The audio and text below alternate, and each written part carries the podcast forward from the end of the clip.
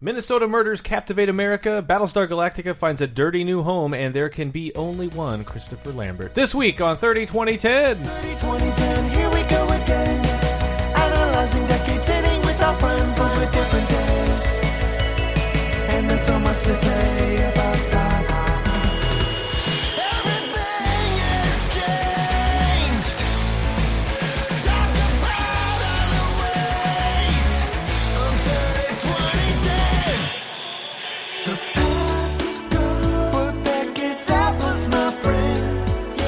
Take a seat, it begins. 30, 20, 10. 30, 20, 10. Welcome once again to 30 2010, a weekly look back at what happened in movies, music, TV, and video games 30 years ago, 20 years ago, and 10 years ago. Indeed. Uh, so that means 1986, 1996, and 2006, Yeah. the worst year of all time. But uh, I'm one of your hosts, Brett Elston, joined by our usual rotisserie. Chris Antista.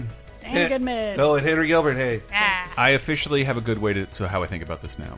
This is think of an episode of a Twilight Zone, and uh, you have inherited a TV set. It doesn't show channels; It shows a window into the past. There are three channels: 30, 20, 10. uh, as a callback to our previous episode about the Chicago Bears in '86, their their Super Bears? Bowl win, the Bears, The Uh, Bears. that is- the okay, got Bears. it, got it. Uh, watch, guys, watch the '85 Bears documentary that's on E ESPN because they cover the exact same thing we did, which is. Everybody was excited for the Super Bowl. Mm-hmm. One day later, the Challenger explodes. Nobody cares about who won the Super Bowl. yeah. Uh. It's, it's really interesting just from that level. It's a great, it's a great documentary. And on a note of uh, referencing past episodes, the last episode we talked about uh, Pretty in Pink, and one of the top songs, 86, was Mr. Mr. Kyrie. Mm-hmm. right. And we were like, what is the name Kyrie Eleison? I looked it up. I was right. Yeah, so yeah, numerous people jumped in to say, like, was it so means proud of myself. Lord have mercy. It's official. I do too many of these things because, like, I just saw a random word. This means this, Chris. Like, what the fuck are you talking about? Where did I ever say that? I, This Yeah. is this is like part of a long-standing tradition with me of being the Jew in the room that knows way more about everyone else's religions than the people who were brought up in them. right. I wasn't brought up in any, so Oh, I, I, I don't know where that comes from or Oh, what, but so that explains. I had a friend named Kyrie in high school too, and I never fr- So so just roommate his name then. unless Hyrule counts. If that, if that counts, then yeah, I know a lot about that. That was last episode. Uh, Previous episode. So we're in 1986 right now. Uh, speaking of the Challenger, uh, for news, March 10th. So this is uh, the sequence of March 4th through the 10th of 1986. Uh, March 10th, 30 years ago, NASA announces searches have found searchers have found the remains of the Challenger crew 100 feet below the surface of the Atlantic Ocean. So a few weeks ago, we did discuss the Challenger. We played some audio from that, and all of us were alive for it. So it kind of hit home for that. Sounds like that missing Korean jet mixed with patriotism. Yeah. And tr- So uh, they said they wouldn't comment on the state of the bodies or who they found. Oh. Uh, Bob Ebeling, the engineer, carried the guilt of this for 30 Oh, years. And strangely enough, like when the 30th anniversary happened, uh, he was in the news recently Mm-hmm. Yeah. in 2016, uh, getting a bunch of listeners' uh, letters from everybody, and actually have this clip from NPR. the story is heartbreaking. yeah, Really? Yes. Hundreds of NPR listeners responded after hearing a story we aired last month about the 30th anniversary of the Space Shuttle Challenger explosion, in which seven astronauts died. The story featured 89 year old Bob Ebling. He was an 89. engineer for NASA contractor Morton Thiokol.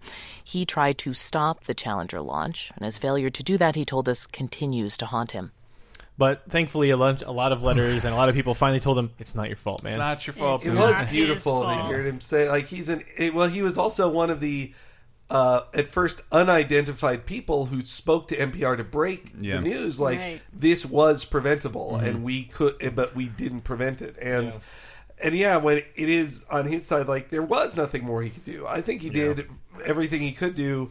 If the Reagan administration and the NASA people overhead were like, "This has to launch, we can't delay again," Yep. then what more can one scientist do? Yeah. Uh, And it- there's just that base thing of you did defy God and shoot a giant fireball up into space that eventually exploded. And they're If like God maybe, wanted us to fly, he'd have given us wings. maybe, but it just maybe you know nature doesn't want you to do that. And you know the chances are that this could happen every time you do it. You know, nature didn't want you to make final. Look, cut, I'm uh, not. Do final not, cut projects Do not either, bring this Chris. down to a Glenn or Glenda situation with me. That is not what I'm talking about. definitely But, but the risk is there. Also, God doesn't want you to smoke space sticks either. Exactly. Uh, Um, with your he told he vaporizer. told you repeatedly. Uh, March sixth, painter Georgia O'Keeffe dies at age ninety eight. R.I.P. Vaginas. Mm-hmm. Yep, she's famous for painting painting portraits of flowers that are Demons and Yeah. pistols. That Sometimes very cow phallic. skulls, lots of cow skulls, big pan of the Southwest. Why do you like cows? You know, just trying to broaden this from our usual. that's good. Like- that's Let's good. get obsessed Hey, with vaginas. what happened on though. Mr. Belvedere? Hey, this is shit. This shit you'll see in a museum. You can impress someone. We talked about him once, and we'll not we will not bring him up again until the show is canceled. Oh, Uh, movies uh, for 1986 this week, as we discussed last week, Pretty in Pink released. So this week, for this fourth through the 10th Mm-hmm. of March, Pretty in Pink is number one. You can listen to the prior episode for the full discussion on that. Uh, we actually Although- closed the show with uh, you know, I, I have to say, I listened back to it, and I know we we crap pretty hard on Pretty in Pink. Mm-hmm. Yeah. Um, and I kind of went back and looked at it. It was like, why does every girl my age love this movie so Mm. much? And I realized we were looking at it from Ducky's point of view, and what a sad dork he is. Mm-hmm. right. From from Molly Ringwald's point of view, I start to get it. Two different guys really care about her. Mm. One of them is her best friend. She can't do anything about that. But the other one is willing to brave his social caste and break away from all his dick friends just for the love of her. Though, I see. There you go. No, that's we- very. That's almost like timeless and Renaissance. we didn't mention last time though That's- that the yeah, people love it. the original ending was Ducky gets the girl, and Yep. the uh, test audiences hated it so much they reshot it to have the the other guy get. I want it with the rich guy. Get rid of all those clothes she made. Um, but out this week uh, for new movies, a movie called Miracles with Christopher Lloyd. this looked like the weirdest thing. We just watched the trailer of this. weird, Yeah. farcical. Like I don't know It what it looked was. like It- Romancing the Stone Yeah. slash War of the Roses. but starring nobody. Yeah, but a Okay. divorced couple that goes on a cross continent adventure. A, a couple getting divorced who, pro I would guess, learns to love one another Yeah, again yeah, yeah. throughout this farcical adventure. Yeah, it's the kind of movie I know if I saw as a kid, I would probably love it because it's very ADD of like they're on a boat, they're in the jungle, they're in Hmm. the desert, and like and all the adventures they have. Screaming how they hate one another all the while. Yeah, you dumb broad. Uh, so this week also, Chris, Sleeping Beauty re-releases. in Yes. theaters. Oh, I meant to look into that a little more, but um, yeah, that was back on the Disney. Man, uh, we were just talking about that somewhere in terms of like physical media, Mm-hmm. and the Disney Vault is something our generation is more aware of, where like Disney releases every ten years their videos on uh, home video. It used to be they just released things in the theaters, so like, Right. it, but it was crazy if you think about Fantasia, Pinocchio, Bambi. Those those were released every six or seven years or thirteen years in theaters for eighty years. Yeah. That didn't stop until we were like little kids. Mm-hmm. One of the things that makes me feel so old is that I was just old enough. I think I was four, but I got to see the last American uh, theatrical showings of Song of the South. Yeah, Mm-hmm. I think I did too. Like that- 86. that, played in '86, and I got to see it. Uh, I barely remember any of it. I do remember being very bored by not cartoons. of Oof, it. yes, movie very boring. I remember seeing I would say that's Pinocchio. its biggest sin. Yeah. Yeah. But real quick for Sleeping Beauty because it came out originally what in the fifties or 54. It was. It's. It's sort of. I think it's 54, but it's. It's coincides with the launch of Disneyland. Disneyland. Uh, The castle is Sleeping Beauties because Yeah. it was originally an attraction to help promote the film, which the whole company was struggling building this giant uh, quixotic adventure to Disney's films. He staked everything on it. Yeah. And I wrote in a recent Mm-hmm. article uh, was seven cartoons that mocked other cartoons. Mm-hmm.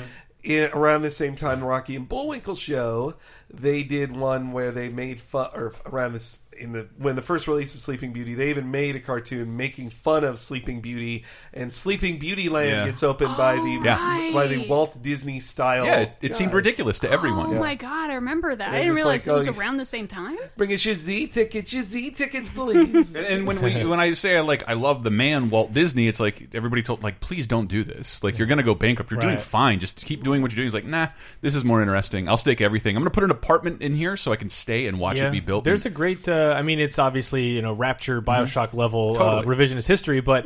Uh, there is a great when you're waiting around in like ti the what is it Main Street USA in Yeah. Mm-hmm. Disneyland. There's some point off to the side, not where the presidents are, but like To If you the just, left? if you- yeah, to the right, I think, where you The just Walt sit and Disney wait. story. Yeah, and you just Oh, watch this sorry. black and white, and it's like all this footage of when it opened, and everyone said you're wrong, and here's the newspaper headlines, and blah blah blah. And he had to. He had to. He started the Disneyland show on ABC, so ABC would help co-fund Right. uh, Disneyland. Which, uh, whatever you say, we'll give you some money, but you got to make a show about this. And Disney would eventually buy ABC Yeah. through Oh, those routes, like buy them outright. So funny. Yeah, Right? But, but, Sleeping Beauty was re-released, um, and I, I love Sleeping Beauty for a couple reasons. Uh, it, it's the only Disney film with an artistic director, so it Yes. has a very distinct look, Oh, yeah. and it, it uses that um, in a additional way that was really special back in the 50s they were playing around with a format called cinerama and it was the widest film aspect ratio i think the cinerama dome is still a thing in Yeah. in It los was a big angeles stink that uh, Tarantino wanted Hateful Yeah. Eight to premiere there, and it couldn't. It got beat out. It got shoved out for Star, Star Wars, yeah. So it's Mm-hmm. like it's it is huge, and I don't believe it was screened theatrically. Like uh, you probably didn't see it like that. It wasn't until the Blu-ray release you got to see the original uh, Cinerama aspect They ratio. actually because did it's it so in the, wide. Did they do it in full real Cinerama, which is three projectors? uh, I I'm not sure. I'm pretty sure they did because they they built they built like two uh, shorts. There's a Donald Duck short that coincides with that because Hmm. they were very much on board with that te- that new technology. Would that have been Ub Iwerks? 'Cause Probably, He was yeah. Super into. He was the tech. He was guru super into in that. He did create Mickey Mouse, and it's all of that is super fascinating. And like Dis like Disney, just that's why it's a fascinating character because he didn't like, yeah, I'll just make another movie. No, Fantasia was pitched like, no, I want seventy speakers all over. We're, we're gonna tour this around because no theater is gonna be able to show this. It's, it'll be an event when it comes to town. That was the stuff he was into. it also gave us Maleficent. Maleficent. It's, Yay. it's super important. One of the greatest villains of all time, Mm. and because of the art style, like it doesn't have the rounded faces Mm. of all the other Disney films. Like everybody's super angular, and the backgrounds yeah, are they're gorgeous. great. In the Sleeping Blu-ray Beauty. looks really nice. Uh, so because this has been re-released so many times, Mm-hmm. I'm looking at the wiki now, but uh, it's the second most successful film released in 1959. really. Uh, can you guess what the number one 59, movie of sorry. 1959 was? 59, 59? is about Ben Hur. Yes. Wow. it's been Yeah. That's why she's It's here, another- ladies and gentlemen. Another super widescreen. type Yeah. film, yeah, actually, yeah. And um, that one's secretly gay. and that was is also not it's also openly interesting gay. because that was all done in this colossal battle to defeat this new thing called television. television could make movies too now, but we could make them more expensive and bigger. And Yeah. So bigger, bigger, louder, more colorful. Just the, and the irony is that now we all have widescreen televisions, and people get pissed when their movies still show up with letterboxes. What did I pay for this TV for? Yeah. Uh, also out this week, uh, Nomads for Pierce Brosnan Demon Weirdo movie is what I wrote down. Terrible it's looking like film. yeah, the trailer is like it's a very great '80s trailer uh, with just like. eh, one man, and then something goes wrong, and an ancient secret is revealed. It's and- totally a, ca- a Canon Films type movie. Oh, where he's got a, it's, he's got a uh, beard. Yeah. He's got a tough guy Chuck Norris beard. Yeah. It's But my favorite part is the very end of the trailer where uh, they they shout like, "Why you would know Pierce Brosnan?" and the star of Remington Steele, Pierce Brosnan. fascinating. But like I, I know what Remington Steele is. I've never seen a frame of a television show. I know the name and all that, but well, I've seen yeah. a couple episodes. I think uh, I, I think during this year we'll actually hit the uh, the Pierce Brosnan James Bond the first time attempt off of Remington Yeah. Steele. He was this Ah, close so to being. he was having a great year. I mean, Remington Steele was going down in the ratings, and he got offered James Bond, and then he got fucked over. We'll get to it. Uh, the main movie. Oh, also out this week, Matador with Pedro Uh-huh. Alm. Pedro Almodovar. Almodovar. Oh wow, he's been making movies that long. Yeah, that's Wow. not even his first movie, but it's like one of the first ones that kind of got noticed with uh, Antonio Banderas, so great. still in España. But uh, yeah, I I wish I'd seen more Almodovar movies. I've only seen like three, I think. I love I love I, Almodovar. I don't think I've seen a bad one. There's always something weird in it. What's the one me as an American will know? Uh, did he of do them. Vanilla Sky? Was that him? No. no, that was Abre Los Ojos director. It was Yes, the same okay. Um, director as Abre Los Ojos. open your eyes. Open your eyes. Uh, Habla con ella. Yeah. Watch Talk a to man her. walk out of a giant vagina. It's a great scene. Uh, All about my mother. That's that was really good. Yeah. Women on the verge of a nervous breakdown. That's a lot of fun. Tie me up, tie me down. Yep. There you go. Volvaire. Well, I shouldn't be surprised that I haven't seen these. I've seen He's- "Y tu Mama Tambien." That's as close as it That's gets, I think. Mexican. That's Mexican. that enough is shocking that you have seen that. It was handed to me, and I was told to watch it. Uh, but the big one out this Sexy week. movie. By who? God, I can't do that with you. No, I've told you this story multiple times. I'm betting a girlfriend. Nope. Random bum on the street. No, it was when I worked at a TV station, and we had such weird hours that every every Monday this guy would bring in a movie, and he's like, "Just bring it back E Friday before we go away for the weekend." And I saw like Amores Perros, Y tu Mamá Tambien. Uh, he's from Honduras, so he just kept bringing me movies that he knew I had never seen, Good and I for saw a him. lot of movies like that. Um, anyway, the big movie out this week for 1986 is Highlander. Uh, Christopher Lambert started many Lambert. It is Lambert. Ah, Lambert. Is he French? He just insists on that French pronunciation. Well, while he's in Where is America, he from? get dunked, That- Chris. uh, I'm going to look that up. Does anyone but, uh, even know? 'Cause He's I- got an I- accent. I just know it's somebody with an ERT last name. It is something that comes up for all of us. So we have to choose. Yeah. Are we are we a bear or are we a Bert? I do I do remember Henri Gilbert. I think it should be Henri, Henri Gilbert. Gilbert. Stephen Colbert getting grilled by Bill O'Reilly. He's like, I did some research on you. 'cause I'm trying to destroy you. You used to go by Stephen Colbert. And he's like, his look on his face is like, gotcha, man. And Stephen Colbert's like, what did you expect to get out of that? He's from Great Neck, New York, uh, Christopher Lambert. But Lambert. but that is what he chooses to go by. Right. And in French, Oh, he speaking grew countries- up in Geneva. There you Ah, There you go. Got it. Um, but Highlander is one of those things that was a big deal for most of like the latter half of the '80s and the '90s, uh, and then bizarrely extended into the 2000s with things like Endgame, The Source, which was a TV movie. I've seen so much of this, and I don't know why. Uh, the, obviously, the TV show. Almodovar. Wait, I'm so- Through I, the I guess I 90s. don't Come on, actually. Highlander TV show. I didn't watch this TV show. It was like randomly what came first, the movie or the TV show? The movie. Okay. This movie This that we're movie, talking this about. and it had the star of the movie in the TV show? No. Okay. No, that's Christopher Lambert wasn't even there for like the third one. Was No, he? they eventually teamed up in a movie called Endgame, which came out in the later '90s. Uh, but anyway, the whole idea, the whole the, the phrase "there can be only one," and the idea is uh, these immortals that are roaming the the planet, and he is in Scotland and dies, and then you don't know that you're an immortal till you die and you wake up and you're like, oh i'm what i'm what am i how do i live forever and eventually you discover that you're one of many and the first movie is a pretty low budget look at like what is this what if there was a constant battle between immortals and that at the end there can be only one and you have Mm-hmm. to the only way they can die is beheaded and when you do that you get their essence the quickening you get their power and not like throwing fireballs and stuff but like you just you are your your essence There are some is- lightning powers. Sure, there there are some uh, fantastical elements to this for sure, and then that's what this movie is, and it's kind of a dud in theaters. But as was the case in the '80s, home video totally saved it, Yeah. and it became a for about 10, 15 years a rather strong franchise that had video games, Yeah. movies, You know, tie-ins. like the second one's garbage. Second one is terrible. Sean Connery? Well, Sean Connery He is came in the- Hmm. back in two. He dies in one. Yeah. Mm. And also, what a strange film that, like, it's so rooted. Highlanders are so rooted in Scottish Yeah. mythology, but the. One of the most famous Scotsmen in the world, uh, Sean Connery, plays a Spaniard in the movie. it is it is a strange choice. Oh in it. lord! Yes. But it's got Clancy Brown. I remember Clancy Brown is amazing. in Mr. it. Krabs? That's so funny. Clancy Brown will come up again on this episode. It's also mostly uh, if you know it for anything, Yes. you'll you'll know it for the you'll know it for the Queen beautiful. song, Princes of the Universe. Written for the movie, I believe. Yeah. Oh, I wish I knew more about Queen during this. Were they on a decline and they did a bunch of soundtracks? Well, after the 86 Live Aid, they didn't do live shows anymore because in secret, when Freddie Mercury was dying. Oh. He couldn't Yeah. do live performances anymore after 85, but they were ready to take on. He was writing as much as he could Hmm. because he knew the end was coming, so he was just writing, writing, writing. The and soundtrack for producing. this and Flash Gordon yet has a song with a lyric about hating Star Wars and Jaws. But the crazy thing is, this song, a, a, a for real Queen song with all the pageantry and theatrics of Queen, then goes on to be the opening theme song for the show, and Mm. that show has seven seasons. Wow! So it was on the Duncan MacLeod is the Highlander, and Mm-hmm. I just love one. that I forget the line. I forget the actor's name, Adrian something I maybe. just love that line so much. Like, I am immortal. Yeah. I have inside me blood of kings. So one day uh, at a Best Buy, when they first started putting computers out that you could play with, I would just open Notepad in one of them, and wha- I don't know why I did this. I just typed the whole opening theme song to Highlander, and just left it on like six or seven different computers. That was probably like today. That would be perceived as like a terrorist. yeah, threat. like oh, this guy's gonna kill everybody. yeah. I think ISIS came in here and wrote a poem.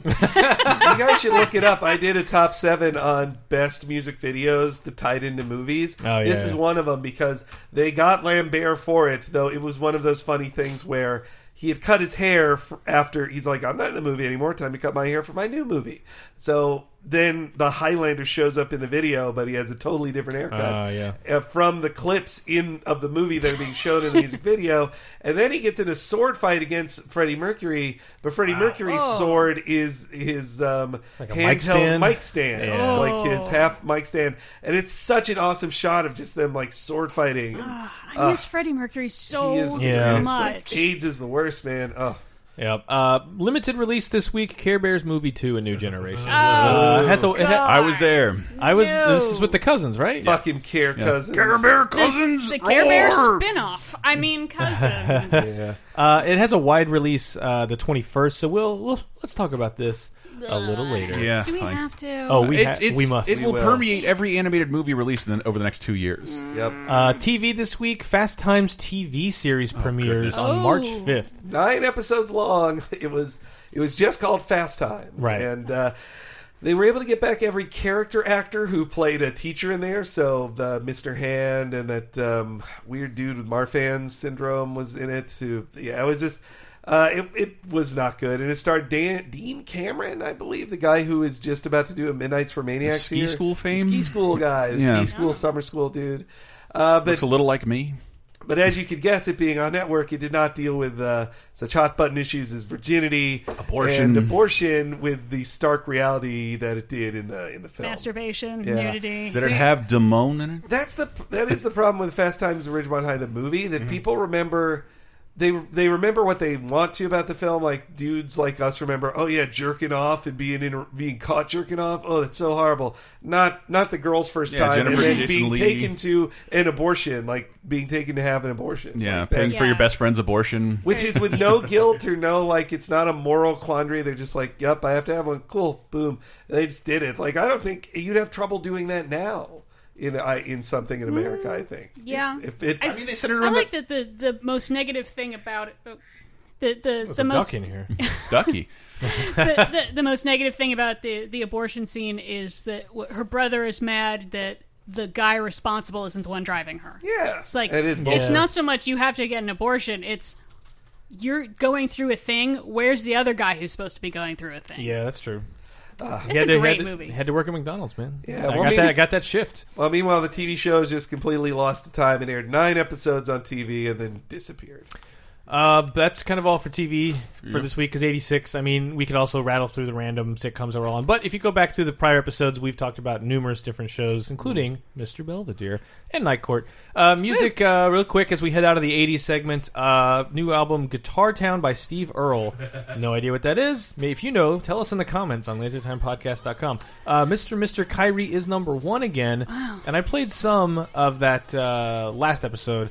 But I usually go out with whatever the number one song is. But since we played a little bit of it last time, and I never did get to play this song when it was number one for two weeks in a row because of other things we talked about, like Zelda releasing for the first time. Uh, Whitney Houston's "How Will I Know." yeah All right. uh, This was a, a big booming hit this time 30 years ago, and it was number one a few weeks back, but I never get to play it. So we're going to go out with Whitney Houston's How Will I Know.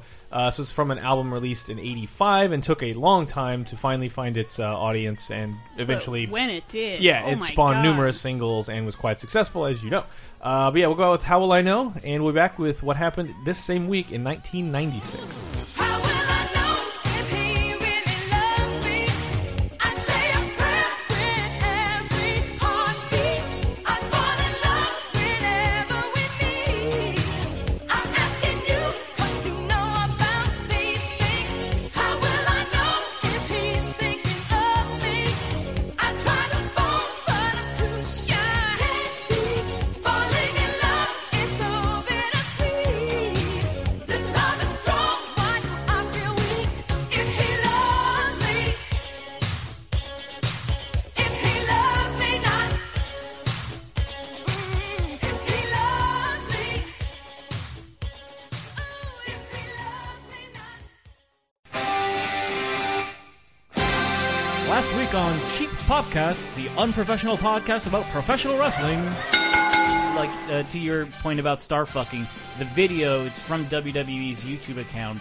It says Academy Award winning actress Halle Berry w- on the phone with Kane, and it's like it's a shame that it wasn't this wasn't closer to the Attitude Era because then Kane could have been like, "You were in Monsters Balls." and now this monster wants to put his balls in you. Or some- something to that effect. Someone needs to teach Make you Kane feel how to good. fuck.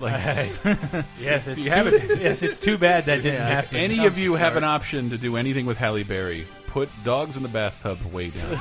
Don't. I just want to make her feel good. uh, Listen to Cheap Podcast on the Laser Time Network and on iTunes and on the internet every Friday morning.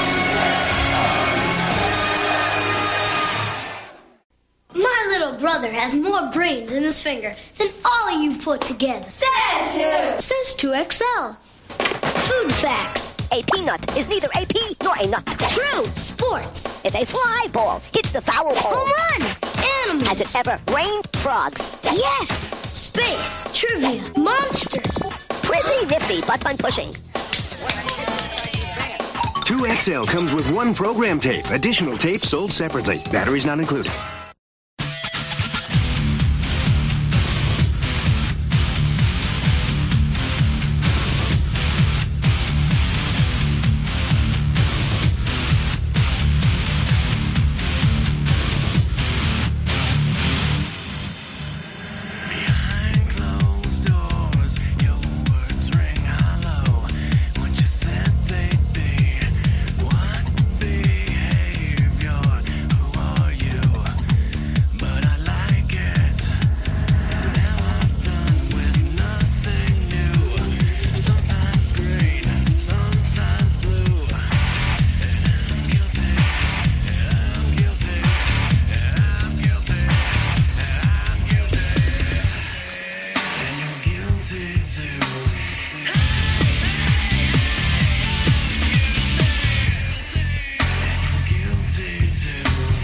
That is Gravity Ah. Kills Guilty bringing us in. I love this album. They so want to be Nine Inch Nails so bad, though. Yeah, it's so this album came out uh, this week in 1996. So the story for Gravity Kills is they were a St. Louis Bay area band and KPNT The Point.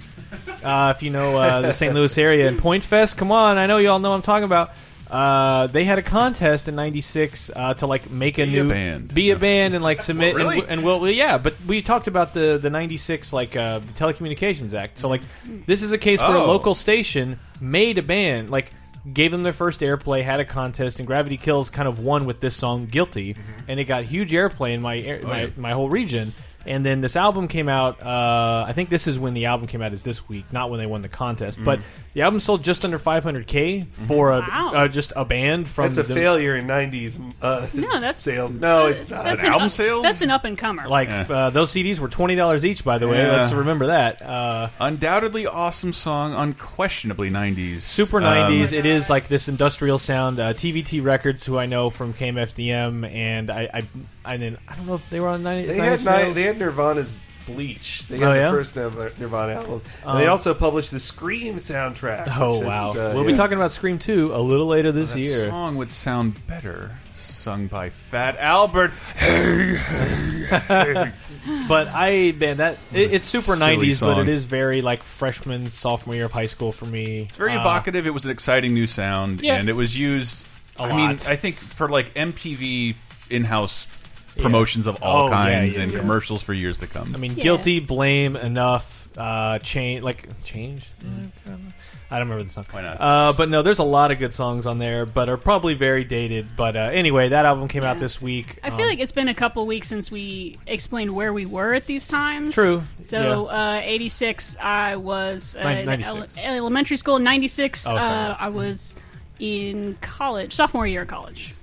just driving for me. Uh, yeah, 14. Jeez, I don't know what I was. This was, doing. uh, nothing important. Y'all are a bunch of babies. Settling into my fourth high school. That's what I Ah. was doing. Uh, so yeah, this for me, if, what March of '96, fresh eh, halfway through freshman year of high school, and uh, really into Gravity Kills. no, I was probably playing Chrono Trigger and uh, PS1 stuff. I was probably playing Lemmings 3D Mm-hmm. and Air Combat. Well, actually, as we'll get to in a little bit, I Yeah. was I was starting to become the film snob I would be later, and this Oh, a I take it certain back. film Freshman helped year. Hmm. me. Yeah. Freshman year. Uh, also out Oh, no? this. Wait. what? Whatever. 96? Ignore me. 96. Uh, I'm old. Ignore me. Um, out this week, uh, Iggy Pop, Girls Against Boys, and Halloween have new.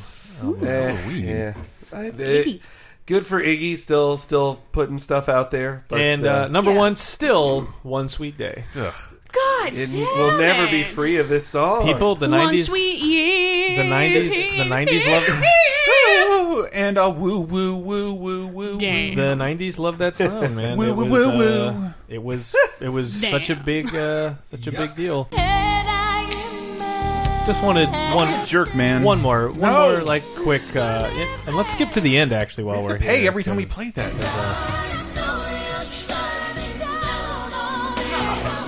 I mean, it's such a triumphant song. It's easy to play at uh, Yeah. funerals, at, at Just birthdays, anything, really. at whatever. Um, but yeah, I think I think this is getting near to the end of its reign. By the way, we're we're in the, we're in the home stretch. Who will unseat it? The tension is There is killing me. There is a song Gravity that kills. There's a song. No, there's a song later this year. If you think about '96, it will Cup be of num- Life? it will be number one longer than this was. Batman Forever was 95, Mm. right? It Mm-hmm. was 95. No, so it won't be Kiss from a Rose. It won't be. But movies for 1996 this week, we had a bit of a, a thing because two movies that we have a lot to say about happened this week. The Birdcage Mm-hmm. Yeah. was out Yeah. on March 8th, and it was number one on March 10th because of the ways the week break down Mm-hmm. and move and shift throughout the year. So in this episode, it is both number one and came out. But the reason we are not going to defer the talk to that to the next episode is because Yeah. it is number one next week as well. But a movie that came out this week is never number one, which is Fargo. Fargo. Despite Yes. it being the one that probably gets brought up more often per week than Maybe. uh, I think Hmm. I think they both get a lot of cable airplay. yeah, yeah. I love Fargo so very much. I love it. If you want to know the plot, here's a clip to explain it. Yeah. Spoiler for the end if you've never seen it. So that was Mrs. Lundegaard on the floor in there. And I guess that was your accomplice and the wood chipper Yep. and those three people in Brainerd. And for what?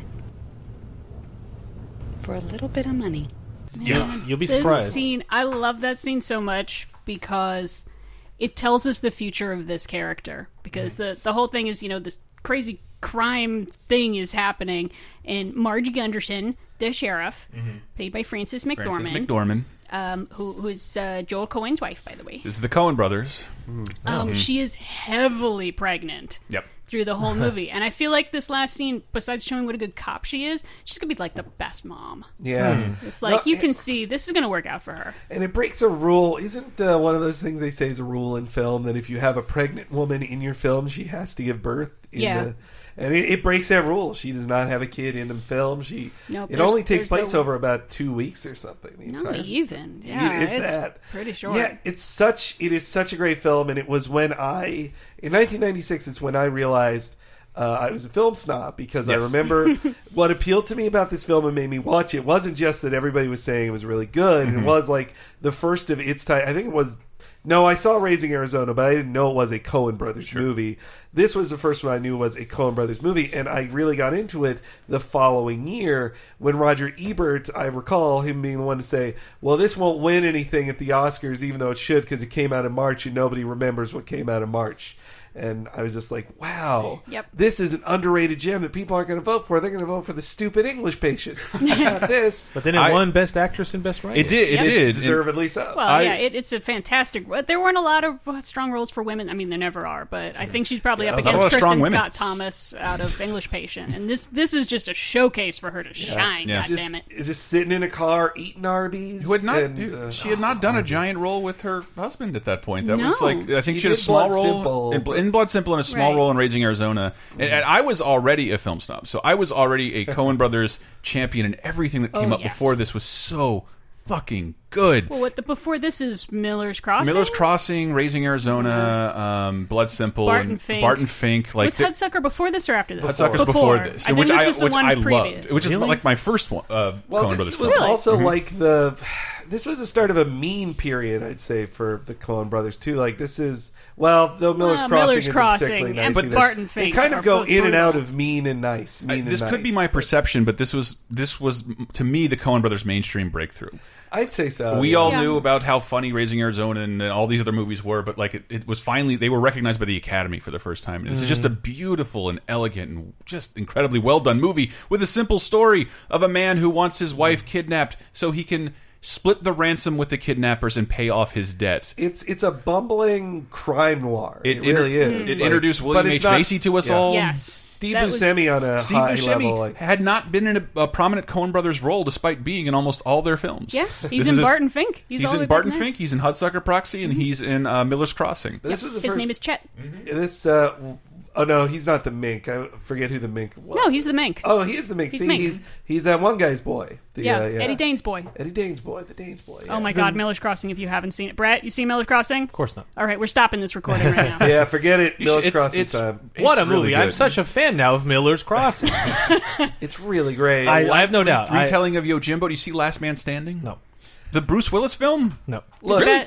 let's I get back would've to seen that Fargo. one. Yes, Fargo, everybody, Fargo. I mean, I know people who I, I believe former guest on Laser Time, uh, Kate Kat Bailey. Mm-hmm. Uh, she grew up in that area. I believe she's from Wisconsin, I think. But she, my lady. her her friends uh, like look down on this film because they they feel like it. They're They got the caricatured. sounds right. They Mhm. got the way that Mm. people talk right. And they maybe got it more right than they should uh, than people were comfortable with. But it also made it look like such a dangerous area and just Yeah. such a, Well, like it- all these murders happen there. Yeah, I find it interesting that I mean the Cohen brothers are from Minnesota. They Yeah. they're they're Minneapolis Jews. Very rare. I love thing when uh, indeed. the the accents of Chicago and Minnesota when they start blending together. When you're in like Rockford or like Wisconsin and just like Twin Cities, like somewhere in between, there's like a weird circle you can draw where you're like, what is happening? There? Well, And I'm told Mike makes movies about fat Midwesterners. Yeah. That's No, another Where's thing. the white people movies? Yeah, Uh, and they're my- so my- what, it's they're kind of bumpkiny, but they're also like really charming Oh, yeah, and I, very uh, honest like- sort of people, even My- though they're saying kind of silly things. No, I fight about- a, I fight a Southern accent all the Yeah. time, and it's like it's You're from almost this area. Yeah, I, am like six my, hours. my south. girlfriend is from Wisconsin, and, and this and the show, it's like the accents are caricatured, and you could tear them apart all you want, but the Nah. but the dialogue that Yeah, they it's say great. back and forth, it's like this the mundanity of Mm. midwestern conversation. and then he called me a jerk, only he didn't say jerk, and Yes. he said the last jerk who uh, messed with him was dead, and how'd I feel about that? And I said, well, that doesn't sound too good for him. Yeah, she said that is like spot on in Fargo. no, Oh, I like uh, they're kind of funny looking. Like how? Uh, just you know, funny looking. Just in a like the general sense. regular kind. He wasn't Yeah. So- circumcised. so you were having sex Oh. with the little guy. I briefly, for a few months, dated a, a Minnesota girl in college, and uh, had to. There were numerous instances of like, we were.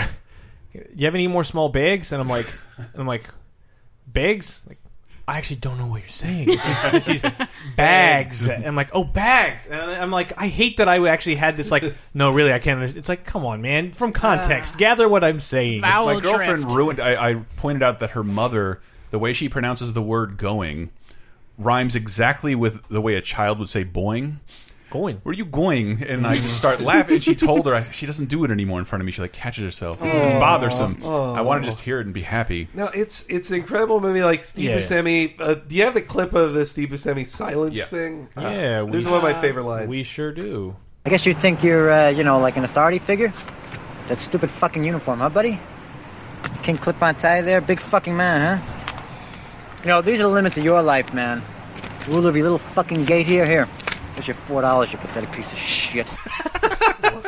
Jesus, so good, so Uh, good. Buscemi. This also this movie also kind of gave us Peter Stormare too. He Yeah. he'd been around, especially in Europe, but He was uh, just he was so great in his, his quiet. Isn't there another Buscemi clip in there? Sorry. fine purveyor of ethnic bad guys. Mm-hmm. Yeah, but he, and Big I need- Lebowski right after. I need Yeah. Unglin. And that was that was my favorite part Yeah. about we this going Pancake's house. this trajectory of, of the Cohen brothers because like they didn't get celebrated like they do now until this movie, and their next movie was something so willfully stupid like The Big Lebowski, and the whole world hated it immediately, like just kind Yeah. of ignored it. Yeah. And I discovered it, admittedly, on like a previously viewed blockbuster VHS, and like just those there of like I'm going over to everyone's house and everyone is watching this, and that guy is he's these the rants uh, the Fuck you, Lebowski. Oh, the, the nihilist. Yeah, the, ni- the nihilist from the Kraftwerk band. Yes. Right. No, the- Yeah, Big Lebowski is weird because I feel like you need to watch it the second time to get Mm-hmm. it. The first time I watch it, I'm like, this is like my one of my least favorite Coen Brothers movies. I, Yeah. I just like it was cute, it was fun, it didn't go anywhere, whatever.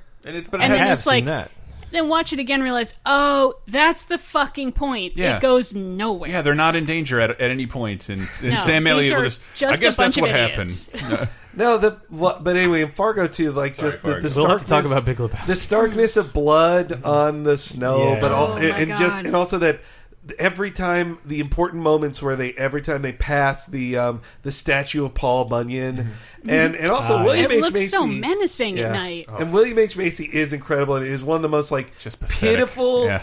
excuses Ugh. for a human being ever. And you want to pity him, but then it's like, no, he's a piece of shit. Like he's Ah. a garbage hu- human. And his exit in the film when he's finally just Yeah. caught, he's like, yeah, yeah," like it's just his cries are so. William H Macy does an incredible job. I feel Yeah. like it forever typecast him as. The kind of character he plays in the cooler of And I just think- like, oh, you're the loser. you don't get the girl. You know, it goes Oh, right, right into Paul Thomas Anderson's depiction of him as the Oh. constant, the constant Oh, God. loser. My wife has a cock in her ass right now, and a giant. Hmm. It's, well, and then it's Yeah. him as the dude who's like, oh, I, I, he he gets he wants to get um, in Magnolia. He's the guy who wants to get Mm. braces to impress Yeah. a dude. Yeah.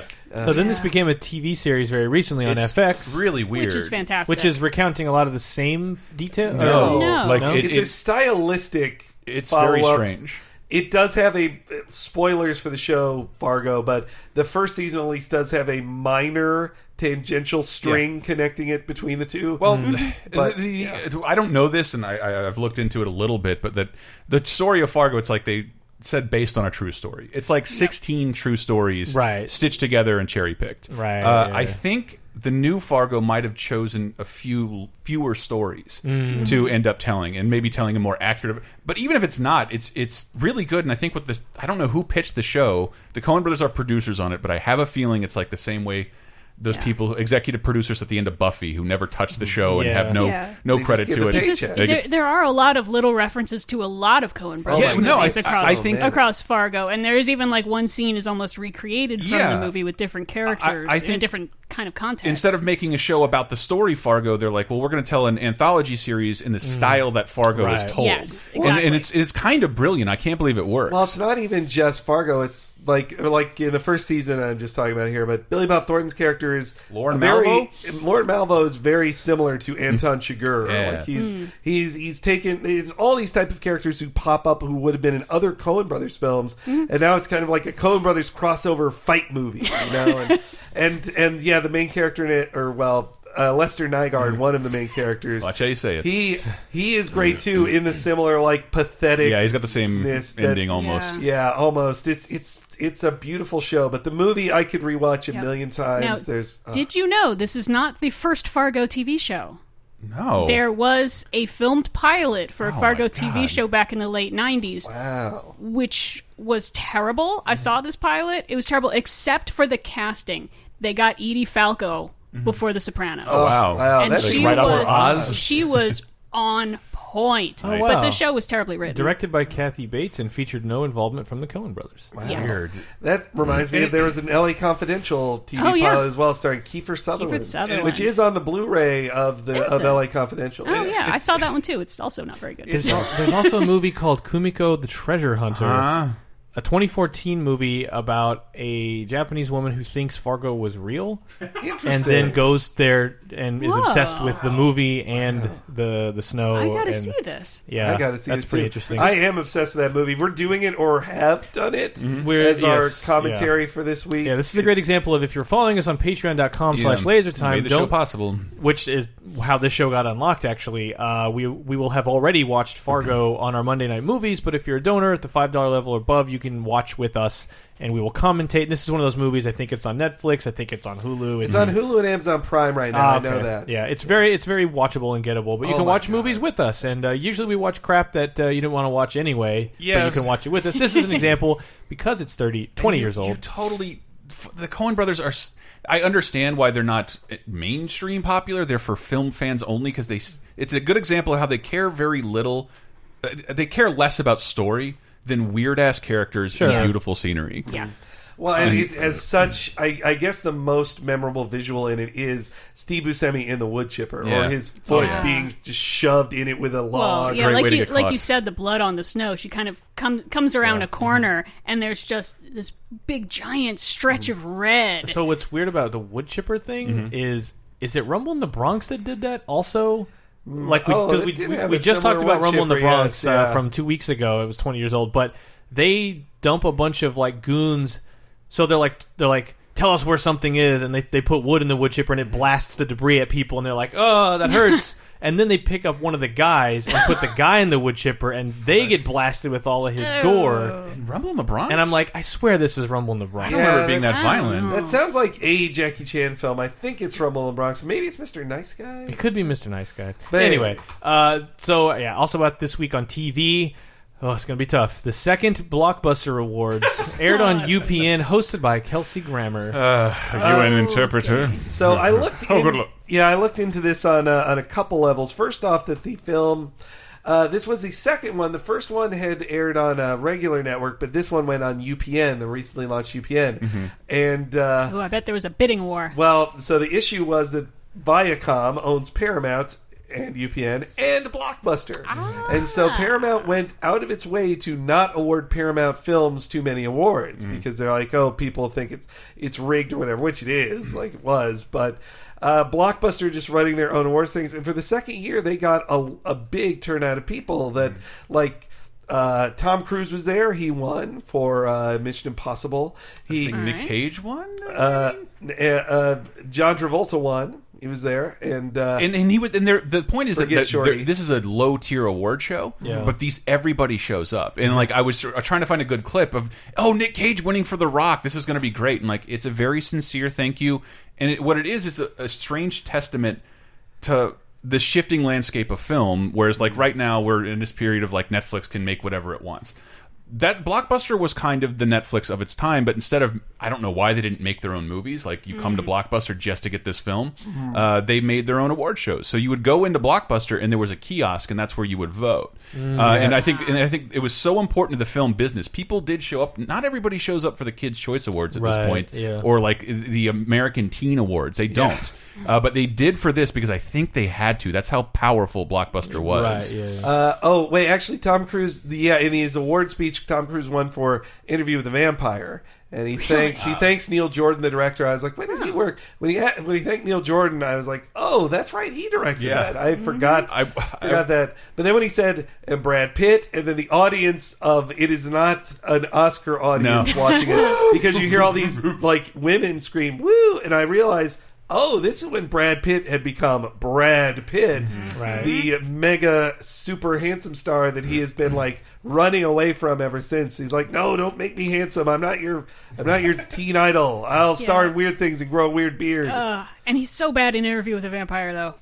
I He's tried to so rewatch that boring, because we yeah. Mm-hmm. just uh, went to Mardi Gras, and I was Mhm. like, I'm going to watch movies that are filmed in New Orleans. And Yeah. I got about halfway through, and I was Wow. like, this is so much worse than I remember. but it's also filmed in SF too. It's That's like, true. It you know, opens in SF. It's funny to see that, but though I love Interview with the Vampire just for Tom Cruise because he gets to act as gay as he wants to, and you know he wants he to act does. that campy all the time, he and he camps can't. it up. Yeah, And Brad Pitt this was is bad. Only Yeah. John Travolta could have been in the movie. Uh, same day, American Comedy Awards also aired, and Jeez. get get shorty got awarded. Yeah, it won the Okay. most awards. It won the most awards. funny 1995 film The It is Ameri- a funny movie. Yeah, it was. It's kinda like a Dennis minivan. Farina was real funny. Oh, he's Yeah, great. Dennis R.I.P.. Farina, Um, The other thing I wanted to say about Blockbuster Awards though, is that they they kept going until 2001. Mm-hmm. They were going to air in uh, November 2001, and they, Uh. Ah. they decided they canceled it. They said because of 9/11. They said that uh, in the state the country's in now, there's just so much Ugh. uncertainty. We just don't know if it's the right time to have an award show. Uh. I can believe there, that might have been sincere. Just remembering Yeah. the, the timeline, like everything was really weird for a couple. I mean, months. Blockbuster wasn't dead as a thing for another like Mm. No, eight no. years. Not Like even it close. wasn't that like Blockbuster was in a bad space and they couldn't afford to do it. It wasn't that. That's why I'm glad we started the show now, because even 2006, like, doesn't Yeah. you don't see the ripples of streaming technology and piracy. Yeah, it Like, still feels like an old time It period. does, and like when I'm getting old, oh yeah, there was still full screen shows in 2006. Well, and it, like there weren't iPhones to look at. That's or the anything. big thing. Yeah. Oh, we'll get to that. Uh, but anyway, yeah, the the blockbuster awards were. I think 9/11 just made us think. Why do we have these this many awards? Yeah. Yeah, I, I, that used to be a criticism of like, there's so many award shows, and I Yeah. guess that's not really the case anymore. no, there are still a Are there? Hmm. ton, and they're like all on television now. The SAG Awards didn't used to be on television. Now I they're stand televised. corrected. Need that content. Don't bro. watch over the air television. I'm a bullshit millennial. As he takes a sip out of a Uh-huh. Pac-Man glass. Made before I was born. No. Um, uh, game video games really quick this same week. You'll you probably might know the name, but I never did play this game. Brain Dead Thirteen. I, I was the first game I bought on the Sega Saturn. Yeah. I was a huge fan of animation. Yeah. I liked it. I'm not a huge fan of the Dragon's Lair Space Ace stuff anymore. I do like what they are. so that's the kind of game. That's it the is? kind of game it is. Okay. It's like you, there's four directional button, four directional keys, and one button. And if you choose incorrectly, which you don't know, you fail. But Right. you get an awesome animated uh, death scene. and it, and the, the the like the box says starring Fritz Mm-hmm. as if it's gonna be like we're gonna take this character everywhere. man. I, I feel like I write this all the time when I write about this period of games, but it was like the period in between bits and polygons, and people weren't fully invested in 3D polygons. Yeah. But CD technology offered just about everything else. Yes, So s- 93 to- interactive films. Yeah, 93 to 96 is a grand experiment from the 3DO to the Mm-hmm. Jaguar to this stuff. It's just like, well, we can put anything on a CD. Yeah. So let's. And I think Here's people- Tomcat Alley. I thought it was from the, the same people as Dragon's Lair. I don't believe it is, but like Mm. that had been re-released on every platform it could be on. It's it's I think to this day it's one of the most it's been released on the most platforms. Dragon's, Lair. Yeah, no one's really tried it's that on again. D- just a DVD. Yeah, yeah, you can play it- you can play it on your DVD player. uh, also out, uh, you might remember this as the arcade game next to the one you wanted to play, Mm-hmm. uh, In the Hunt, the submarine shooting side scroller game. I would never play that. Uh, It released I on PS1 this week. I can see myself altering one of the letters. We did all the time. All right. because uh, we were 15 and like, hey, hey, guess what? Hey, hey, hey, hey, hey, hey, hey, hey. You want to go get some ice cream? Uh, and then uh, last week, uh, I, at some point in February, I did forget to mention the game D came out for Saturn and Yeah. PlayStation, starring digital actress Yeah. Laura Harris. Speaking of like, we've made a new star. So it was this fake actress who was in a game called D. Mhm. Uh, it was a million seller in Japan, and it's like a, a sort of mist style adventure game where it's like rudimentary three dimensional Mm-hmm. like ar- you know creation of castle and hallways that you navigate through and solve some clumsy Mm-hmm. puzzles, but it clumsy in the sense that like the the graphics at this It looks point terrible. look pretty dated. I own it. But at the time, uh, it was very interesting. So in Japan, it became this million seller, and in the U.S. and in the West in general, it just didn't take off. And I remember watching a friend play it, my friend Josh, and just like there was one puzzle where it was like you had to spin a wheel Mm-hmm. Mhm. like seven or eight times, and if you think about how Mist works, M Y S T Mist, Yeah. Mhm. this 3D hand comes out and grabs like one of the handles, Oh, God. like. You rotate the movie file and it spins like a rotary phone. One, Yeah. and then we're like, "Oh my god, is that just one?" And Yeah. then two. We have to do this nine times. Oh my god! And uh, well, I think as kids, we were initially incredibly fascinated by these processes, this new technology, and that really worth. Speaking of old award shows, that thing we did about the uh, Cyber Awards, that's a really Oh, good. man. It's a Yes, really good indicator. Cybermania, man. Hosted by Leslie Nielsen and Jonathan Taylor Thomas. I think that that might come up on a future episode. So the the bit with D though is like you're playing. It's somehow related back. The D stands for Dracula, and it's kind of a s- you know what is going on. What is this mystery of like why do I why am I being haunted or whatever? But I I grabbed a uh, clip from the end, and I guess this is when uh, S hits the F for D. so it's Laura and this guy in a chair. So, Laura, you've come. Now I will tell you everything. Hear me and leave before the one who is not me can emerge. Uh huh. Laura, Uh huh. in our veins And she blinks so slowly at this, like, uh flows huh. the blood of Dracula. The time of change comes to all of his blood. This is the end of that second It Matrix starts movie. with lust for the strange. Then comes the desire for human flesh to make the change complete. This transformation is worth it, trust me. Yes, Laura. That time came for you as well. I erased the memory, so you have forgotten. Well, she says Laura like 900 times in that game, and like you'll you'll be interrupted by a ghost just going like Laura. but this is this Laura in the shadow of Laura. what? Is This, is it because it's in the shadow of Tomb Raider, where like Laura Croft did sort of not organically They made this emerge well as a digital before. star? No, no, this was yeah, this was a '95 release in Japan. Okay, okay. too. It But was- uh, yeah, famously uh, Kenji Ino, who worked on Enemy 0 Panic Restaurant, but you said like this creator was Oh. known. So here is the most interesting thing about Kenji Ino, who is uh, he passed away in 2013, actually February 20th, 2013, Hmm. from hypertension due to uh, causing heart failure. Jesus. So only 42. It was Ooh, very. wow. Uh, he was friends with a lot of like journalist games journalists I knew in America uh, who were s- very saddened by his passing. But he he didn't get to produce much in the 2000s because the games industry just had no had no space for a weirdo who made oddball games like that Mhm. and also composed his own stuff. Yeah. And uh, but his Japanese Robert Rodriguez. the most interesting story about him was that at the 1996 press event to announce his next game, Enemy Zero, coming to a Sony platform, coming to Mhm. PlayStation. This was at a Sony event.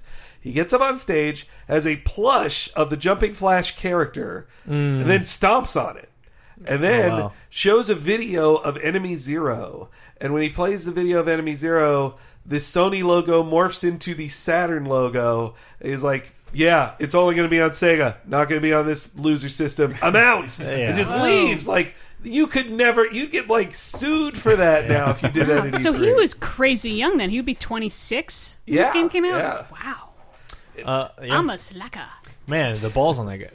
though, To, to expect- know, no, like- it's only on Saturn. Well, and yeah, in Japan, Saturn was killing it. So I mean, he's a rock star. Like Yeah. that's a rock star move you never see. Like what developers anywhere do that, especially in Japan, which are famous for like such button down. Well, reminds me of when Nintendo did it with to Sony also Yeah, with the yeah. uh, and we're working on a CD system with Philips.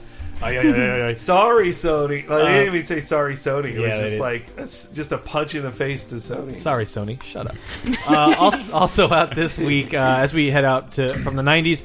Uh, March 9th in Japan, Super Mario RPG releases on the Super Famicom. We will get Yeah. it in the US come May, and we'll talk about it more then. But I'll love take any chance I can to play the music from Mario RPG. Yoko Shimomura at her best. We'll be back with more What Happened in 2006.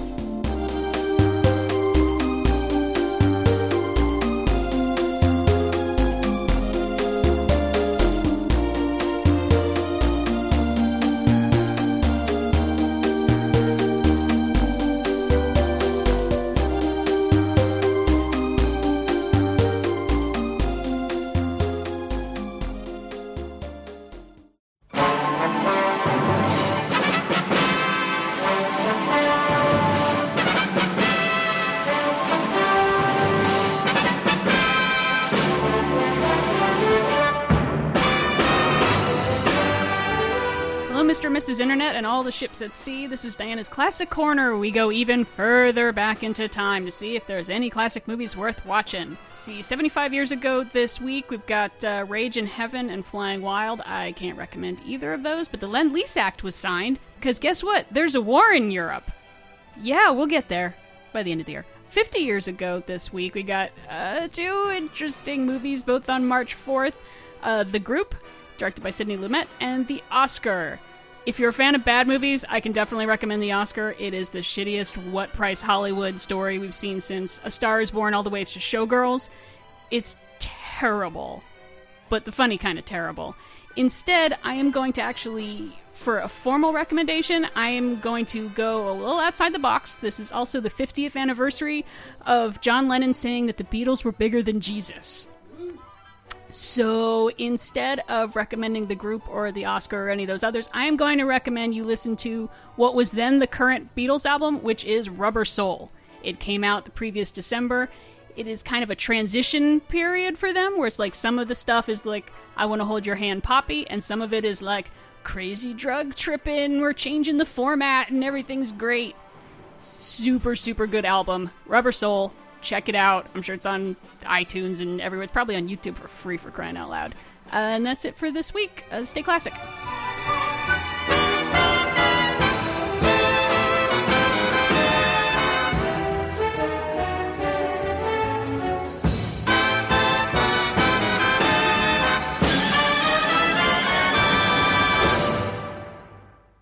Here we see a wild Pikmin in its natural environment. These strange creatures become attached to whoever pulls them from the ground, loyal and obedient. Pikmin work together to fight large predators like this grub dog, even if it means getting eaten. As night falls, the Pikmin return to their nest to rest for another day of hard work. Hang in there, little guys. Pikmin. Only for Nintendo GameCube. Rated E for everyone.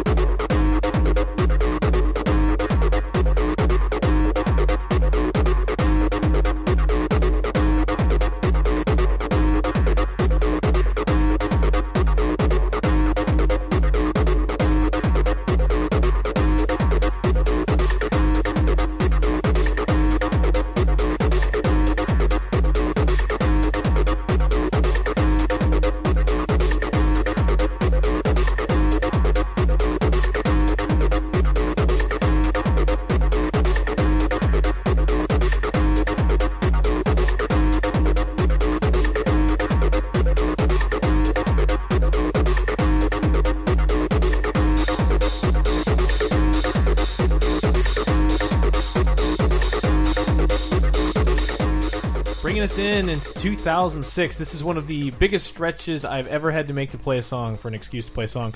Uh, for new music this week, Buzzcocks, Mogwai, Juvenile all have new albums, Oh. but so did Chris Christopherson. Yeah. Yes. And Chris Christopherson was in the movie Blade. Yep. And Blade has this song from Voodoo and Serno. blood is pumping. When the blood rave happens and the Yeah. blood comes from the sprinklers, Of that's course. this song that's playing. Blade's a great movie. everybody. How does it relate to Kevin Bacon?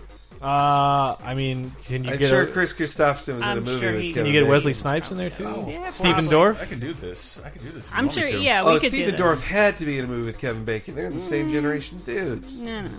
The All O- right. the Chris Christopherson is an American treasure, by the way. Yeah, Yes. he's- he, He so he has- started as a country singer, right, and then became. He, a- he started as uh, an army ranger and a Rhodes Scholar and taught poetry at West Point and then left that behind. Decided I'm going to write songs and he did. And then he started singing songs also and he's written amazing songs. And if you made a movie of his life, you would think it was all fake.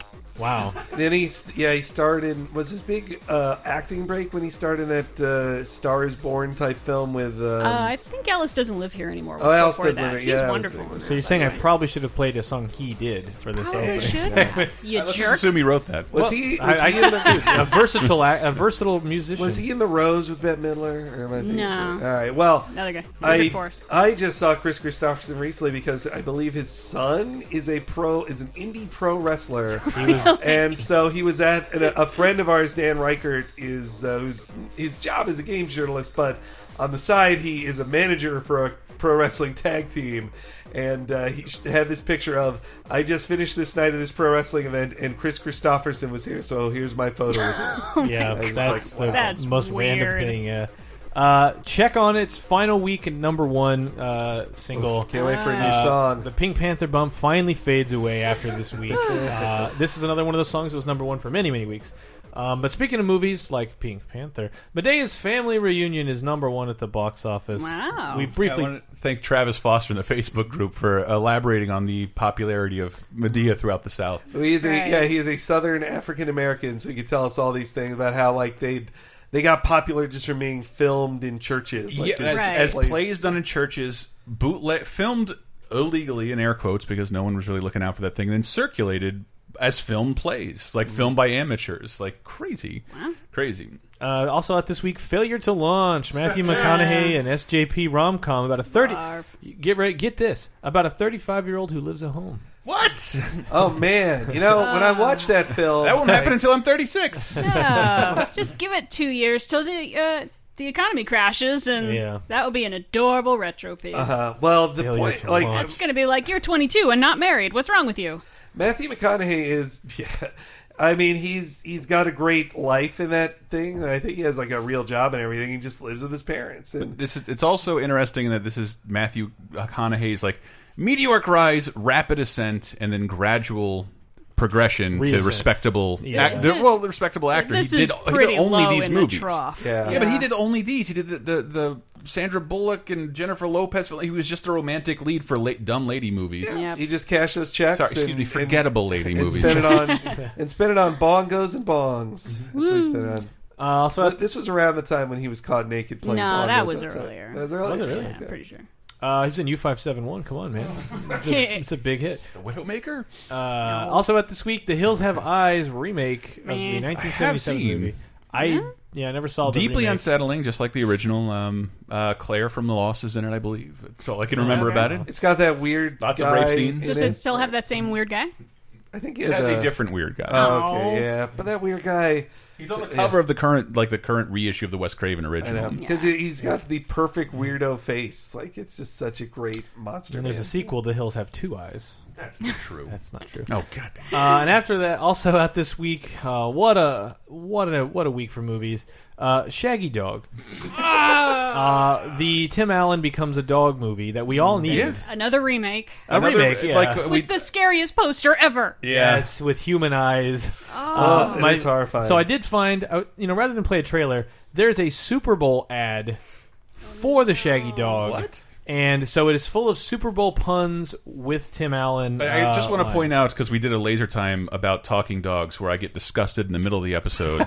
Uh, and so th this is a remake of a 1960s film. We also recently did a laser time about longest sequel gaps, and someone pointed out, "I know you hate talking dog films, but the Shaggy Dog to the Shaggy DA and to possibly this film, Shaggy DA, the sequel where he becomes a cop, uh, about a, about a man who becomes a, a dog, a talking cop. Uh, it doesn't. uh, but yes, never mind. I'm done. Um, so this is the Super Bowl ad for Shaggy Oh, Dog. boy. And Christ. y- whatever you're expecting, you're correct. It's a million dollars a second. Chris Berman with the play-by-play of Disney's The Shaggy Dog. It's Tim Allen versus the Shaggy Dog. Here's the snap. Oh, that turns him into a dog. Sometimes he's human, but mostly he's one sick puppy. But wait, the cat is talking trash. What? Look at that dog man go. He's weaving through traffic. Ouch! He could go all the. Oh, the Shaggy Dog, rated PG. He dropped the hammer on grandma.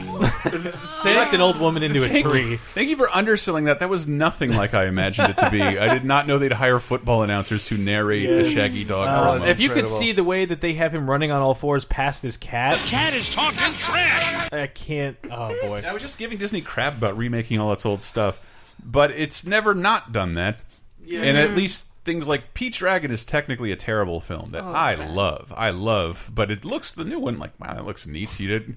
I don't know. You made you, made, you might make a good movie out of this old one. They'll try. This did not happen with Shaggy Dog. I think they're more invested in quality now than they used to be. And this one is just like, what's a thing we haven't made in a while, Yeah. and who is a person we have on on contract? contract because Tim Allen has never left the Disney fold after that deal he got with Home Improvement, which we just streamed on YouTube.com slash Laser Time Network. It's big, big money from that. Stuff. Uh, we also uh, stars R- uh, co-stars RDJ of all people, pre Iron Man Robert Downey Jr. Two years. In two years, he'll become one of the biggest stars in the universe Yeah. again, making like fifty million dollars a movie. Yeah, but in two at this years- point- Well, where was this in re him going to prison?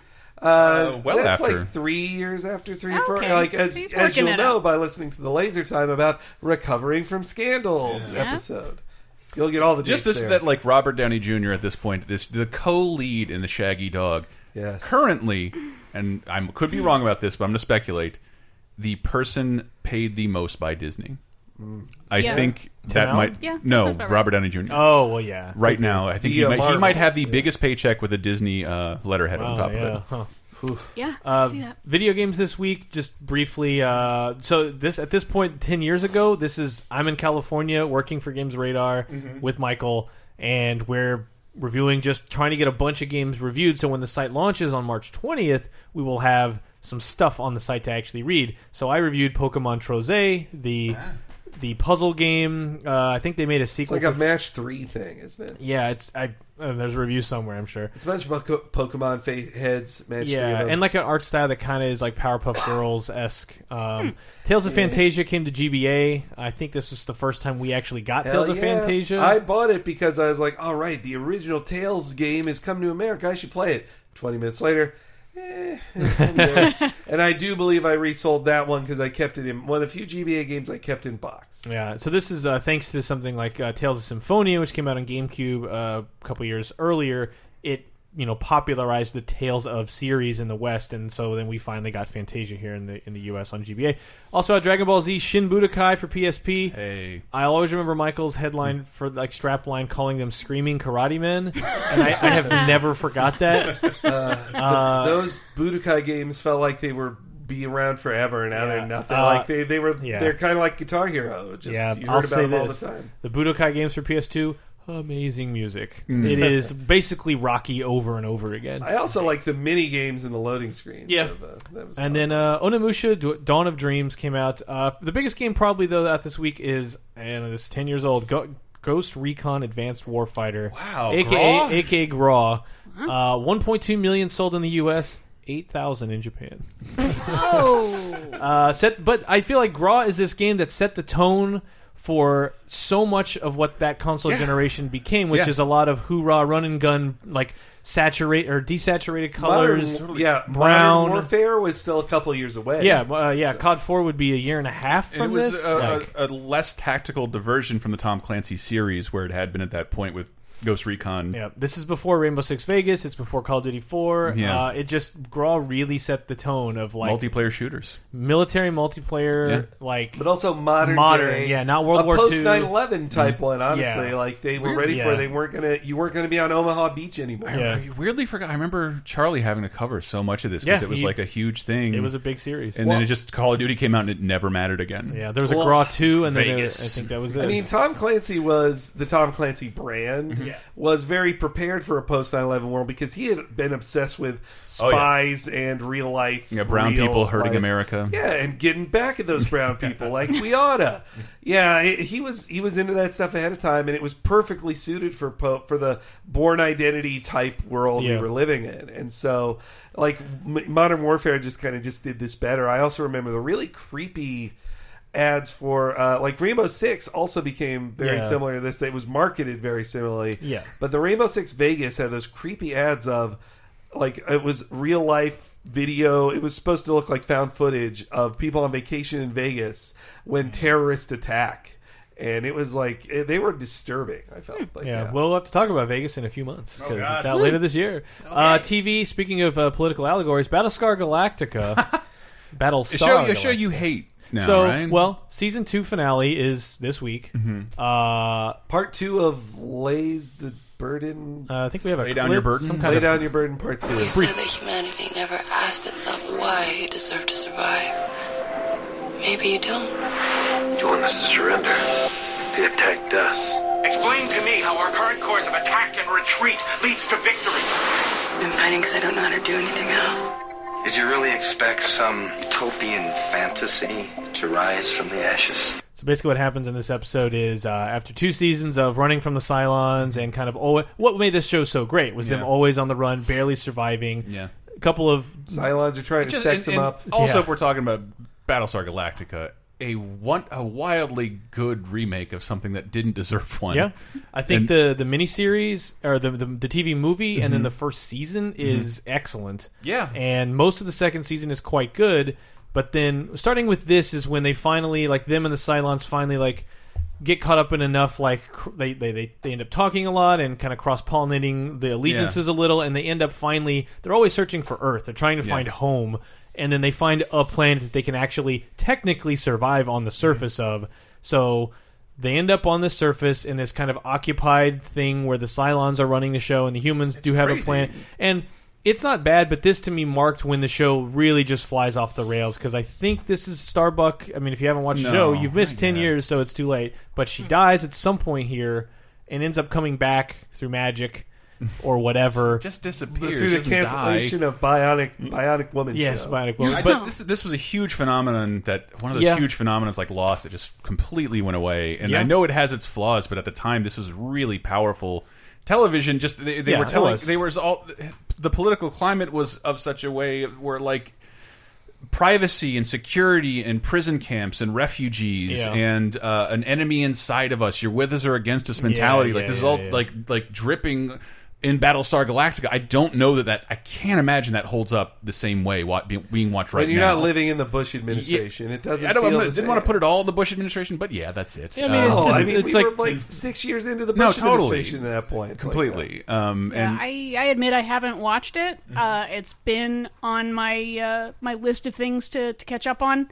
It keeps moving down and down. I'm afraid. Though. No, it- is it'll it never is move it up. worth watching? first, uh, I would I'd be very curious to check it out. But how can you check out a first season of a show? Uh, like, well, because there's like a mini, casually? Mm-hmm. there's like a movie, a TV movie that leads up to it, and or maybe it was a mini series. I can't remember, but it's it's Mhm. short. It's like two hours or something, and that's good because it set, establishes a firm premise, and you're like, cool, that's a neat idea for a show. Oh, they actually are going to turn it into a show, and then the first episode of the show is so good. It's it's like it's it's called some number. It's like the idea is every 33 minutes or something, the Cylons always, because they're machines, they always find out where the humans are every 33 minutes, no matter where they teleport off to with the warp drives or whatever. And so every X minutes, Yeah. they, they can't sleep. Everyone has to be on 24 hour alert because they know exactly when they're going to have to leave again. But every time they do it, they risk d- damaging the ship forever. And it's it's this roving colony where that is all humanity. It's Yeah. everybody in this one convoy. And- it's like 56,000 people, and that's it. And that's that's all that's And you left. remember the, the explanation is that Edward, Edward James Olmos is a classic dude, and so he wanted to not have the ship interface via eh, basically anti-internet. Yes. like eh, there is no uh, centralized automated hub. Everything is done by humans, Yes. therefore it cannot be penetrated by Yeah. an It's outside like- signal. So it's it like- becomes this ship becomes the last vestige of humanity for not plugging in, um, Yeah. and they can't find them. Yeah, it's it's it's quite it's it's done exceptionally well the first season Having- and most of the second, but after this, the show just kept getting into this like I had a vision. It starts Hyper it- melodramatic. It starts trying to get really spiritual, which can be which is fine if you want to do that with a show, but it's like they start solving questions totally out of like I saw it in a vision. It's like that's one of the laziest things you can do. It's Literally, like I yeah. saw it in a I- vision, and therefore that's where we go. But there, there's still the I just felt drama like- there of like, yeah. well, why would we follow this this zealot with a vision? Yeah. He's like, well, do you have another option? Well, no, Sure, But there's and, that. and th there that is part of the drama of the show that, that people do not like this woman creates, and the whole Yeah. situation of like the, the two year jump and the prison camp and There's the uh, prison camp, which is what this is. Then there's also the, the defectors. mystery of like who there might be some humans in here who are Cylons and they don't even know it because they haven't been activated yet. And then suddenly they hear of all songs, Hendrix. It's a Hendrix song, Mhm.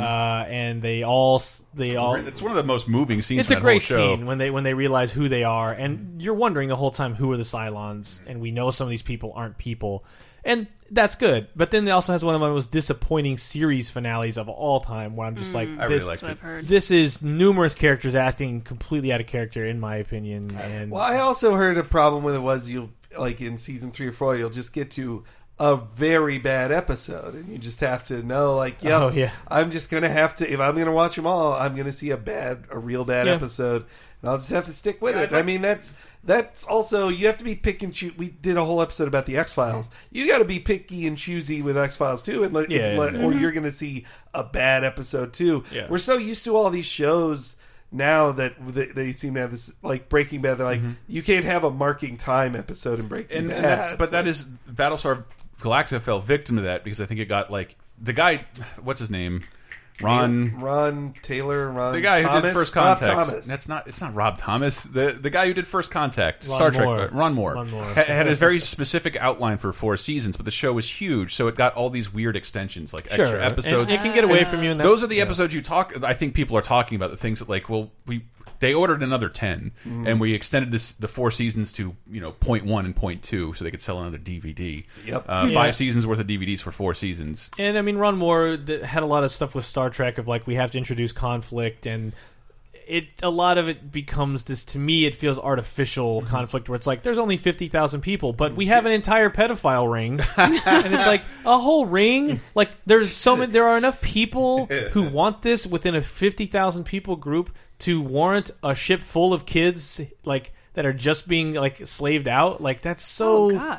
It's like I don't know. I'm just like I get that that's a strong episode to have of like look at humanity at its worst. Like e- even on the brink of disaster, we're still monsters, and it's like that's fine. But I'm having trouble buying that this is the thing that yeah, like there fifty thousand people. bring up the X Files, you made me think that like Ron Moore and Chris Carter, Mm-hmm. creator of X Files, are kind of the same, whereas they had this one groundbreaking phenomena and have never achieved Never done anything close to anything that. else with it, yeah. so they've had so many chances. Yeah, And- it's shocking how many. You, you know, this is something they talk about. Uh, like the, the, I have just feeling after watching the new X Files season was Mhm. just if they could Yeah. if they could just take it away. I'm usually the person who says, "Oh, the originator should keep it all the time. They're the one they they made it. Like, don't take Community away from Dan Harmon." But in the case of of like Chris Carter, the show's better without him. Chris Carter. makes it worse and is steering him in wrong directions and No. it you yeah I- ron moore i think he worked on deep space nine I mean, uh, he, he he was like a figurehead for a lot of, from Next Gen through DS9, I think Voyager. like he, he and he brought a lot of good stuff to the table. It's just I think Mm. I remember this he need felt to get that- away from Roddenberry's vision of it. Yeah, that's turned that's it what- into something else. I read an interview with him saying that's what he wanted to do with Battlestar Galactica. That he had Deep Space Nine, but he's like, we can't get too morally gray or dark. Yeah, and because for what it's, worth, not Ron Barry's DS9 does get very good because of things like that. Like Mhm. it, it, it becomes a very not Star Trek show, but in a way that in that show makes sense because they're on the fringe. They're on nothing that someone on a starship can even relate to. So, Mhm. and with that Right show, I'm next like to this wormhole with all these jerks that connected to a situation of constant war. So it's Yeah, Mm-hmm. like totally and also sleeper agents who Yeah. shapeshift. Yes, as well. Uh, DS9 is quite good. Anyway, we gotta keep going here. Justice League Unlimited, really quick, a specific episode. Henry, you wanted to point out. Yeah, it's one of my- great, great brain robbery. The Great Brain Robbery. It's it's one of my favorite episodes. It's the funny episode. Every once in a while, they'll do a joke Yeah. episode on the Justice League show, and this is when uh, Lex Luthor tries to infiltrate the minds of the Justice League and get onto their spaceship, Mhm. uh, their their their secret place but he only gets into the flash's mind Oh, yeah. And so it's a brain swap with flash I remember and the this. Flash wakes up in Lex Luthor's mind, surrounded by supervillains, and he has to pretend he's still Lex Luthor or they'll murder him. They find out he's Flash. Meanwhile, Lex Luthor has Flash's body, and he's slowly learning his powers and trying to get out of the like kill everybody on the space station and get out of there. And and it's a great acting thing too because the voices don't swap. so Ah. Clancy Right. Face-off style? Brown, Clancy Brown, who plays Lex Luthor, has to play it like Again with Clancy Brown, the Uh, Kurgan from uh, Highlander. this is the funny bit where clip of him using the bathroom. Yeah, so all these villains are starting to think like you're acting weird, Lex, and they have a conversation in the bathroom, and so What? You gonna wash your hands? No, cause I'm evil. just great. I The love that music in the background. This too. is one of those moments where uh, the thing I remember from this is it's become a GIF or like a Mm-hmm. Tumblr thing at this point, but it's like Flash and it's Luther inside of it's Luther as Flash, and he's looking in the mirror. He's like, "Finally, I'll figure out who, the Flash's secret identity." And he takes off the mask, and there's a beat, and he's like, "I have no idea who this is." it's just like it's just he some doesn't have guy. his wallet on him, so yeah, it's like yup, it's a dude with It's- red hair. it's I some have white no guy. idea. I have no idea who I this love is. that. I love that moment. There's also a great scene where it's a a meeting to th- to to go over their grand plan, Mhm. and Lex is just saying like, uh, "So yeah, I mean, what's your part?" I, I I'm not part of this plan. That's right. I was testing you. Uh, but what about you? And it's, See, it's we really funny. on Cape Crisis, our comic book podcast, we, we Oh. get a lot of beef for uh, not talk, not talking up the good of DC and you know talking up Marvel so much, but DC's cartoons are always Animation better, vision. Mm. always Mm. always better. Such a great episode, written by Dwayne McDuffie, the late Dwayne McDuffie, one of the From Pretty in and Pink. he's a very underrated comic book writer and writer for the te- television shows. Uh, really quick, reality series Little People Big World Oh my premiere. God. Can we just Yeah, It's marking the end of the Learning Channel in full Yeah. Um, TLC. Uh, wedding, wedding story, baby story. When you when you look at the this has been something that has It's hurt our already over. TV discussions Mm-hmm. in Mhm. 2006 is that it's just shows we didn't watch and a lot of shitty reality shows, but we we got to talk about reality shows sometimes because this is the they're at their most popular at this time, and Big People Little World it the other way around. Little People Big World. It is a family of little people, and it's just about their their real life aches and pains of like, how do I drive a car with tiny arms and legs? Why is or it hilarious my when I bones run? aren't growing correctly, and this Yeah. hurts. This, this is part of how like reality TV could be eh, almost like a documentary type thing, and it could be a Yeah. bit, like, yeah, as I saw some show like that. It might have been that one or another one, and it made me like kind of think about, oh yeah, there are all these you know different struggles little people have that I don't have to deal with. Mhm. That is interesting. Mm-hmm. Mhm. I or don't need. is it a Gawker freak show? I don't need the like the family drama part. So yeah, just that's yeah. the, that is the that is the moral quandary of those shows. Like not just Mm-hmm. Mm. little people, big world, but also like hoarders or Honey or, Boo Boo deserves that Ugh, criticism for fatty sure. poo poo, all that For shit. sure. yeah. Th- th- there wasn't a documentary point to it. It was just like No, let's- it's just- you want to watch a freak show. Yeah. And we're showing them, but but then it's on TLC, so they pretend like we're learning about them. This is a documentary about people. Like, no, we're No. gawking at idiots, Yeah. and Exactly. also idiots who aren't getting paid what they deserve because Yeah, they're not In actors. these, they're in these huge, hugely popular shows, and they're not getting any money from Right. it because they're real people. And I hate these shows. I do. They're the worst. But then, yeah, it, Honey Boo Boo's one of the absolute worst because they they had to live in squalor because that's entertaining, even though they should have been millionaires because they were starring on a major TV show. Yeah. But then Uh, that would ruin the show if they were millionaires. Uh, moving on to uh, wrap up here, but uh, this sentence alone will. We don't have a whole lot of time here, but uh, this week, tw- 10 years ago, was the Oscars. Oh, boy. Academy Awards for March 5th. Crash beats Brokeback Mountain in a Scientology travesty, as Mm. someone, I guess, who wrote? I blamed Scientology for this just because uh, the director, Paul Haggis, Haggis. was still a member of the Sci- Church of Scientology at that time. But the best part of Going Clear, the documentary. Oh, yeah, he's he is- the- he is very interesting. He's the best turncoat I'll, there is. But I'll tell Diana, you why. I'll tell you why Crash won over Brokeback. I know what you why. wanted to do. You Let wanted to me cut off tell the you show why. for a Mr. Show joke. I'll tell you why. Because it's a message movie that everybody can get behind. They don't have to feel guilty. And a lot of the older voters even just flat out said, I'm not watching a movie about dudes kissing. That sounds weird. That's crazy. That's and nuts, it's man. crazy. Brokeback Mountain is a masterpiece. It's wonderful, and the acting is incredible. Crash is the worst Best Picture winner of modern times. It's an after school special. Like, it's what it is. And it's, just like, like, everyone shits on it. It's it's decently made. Matt Dillon is great in it. Ludacris is really funny in it. Yeah. Totally. He is. I There- like- there no, are he's some real good- It's, funny. it's like the He is- whole movie should have been about his character. I loved his yeah his his intro scene is one of the funniest of him saying like uh, oh they're, she's treating us back she thinks we're not going to tip that's such a racist assumption to think black guys are going to tip says well but you didn't tip yeah Sandra because Bullock- she was thinking that Uh, But I'm not racist, am I? I only hate Mexicans. Like Jesus Christ! What Yeah. this movie is so I like also did- ten years too late to, to a cognizant thinking human I also being. did like the bit where Brendan Fraser's character says he wants to award a cop something. And like, well, I've got this guy named Hussein, this this great cop named Hussein. He's like, I Hussein, did you hear what you just said? I can't give this guy an award. Little did he know, the president in just three But short then- years. Didn't director Paul Haggis even say like it did not deserve to win Best Picture think that he year? pretty much did, Did it and win this- any other, like, actor, direct? Did it win any other awards? Not much. No. No, my, I mean, it was Brokeback's year. It totally Yeah, was. no, Ang Ang- Lee won for Ang Lee won director. for Ang- Brokeback uh, Mountain. Post-Hulk Ang Lee. Post-Hulk Yeah. Ang Now, Lee. here- He's got to be known for something Now, else. here's the weird thing. I actually went back and read some people making predictions, and a lot of people predicted Crash was going to be the winner because it's an easy one to award it to. I'm kind of surprised not a lot of people predicted uh, Good Night and Good Luck, which I would argue is an easier Love- thing to reward. Oh, so good. Besides the fact that it's really Yeah, good and yeah. Mm-hmm. it's directed by an actor and they love that, it's it's about Black a and white. social problem Mhm.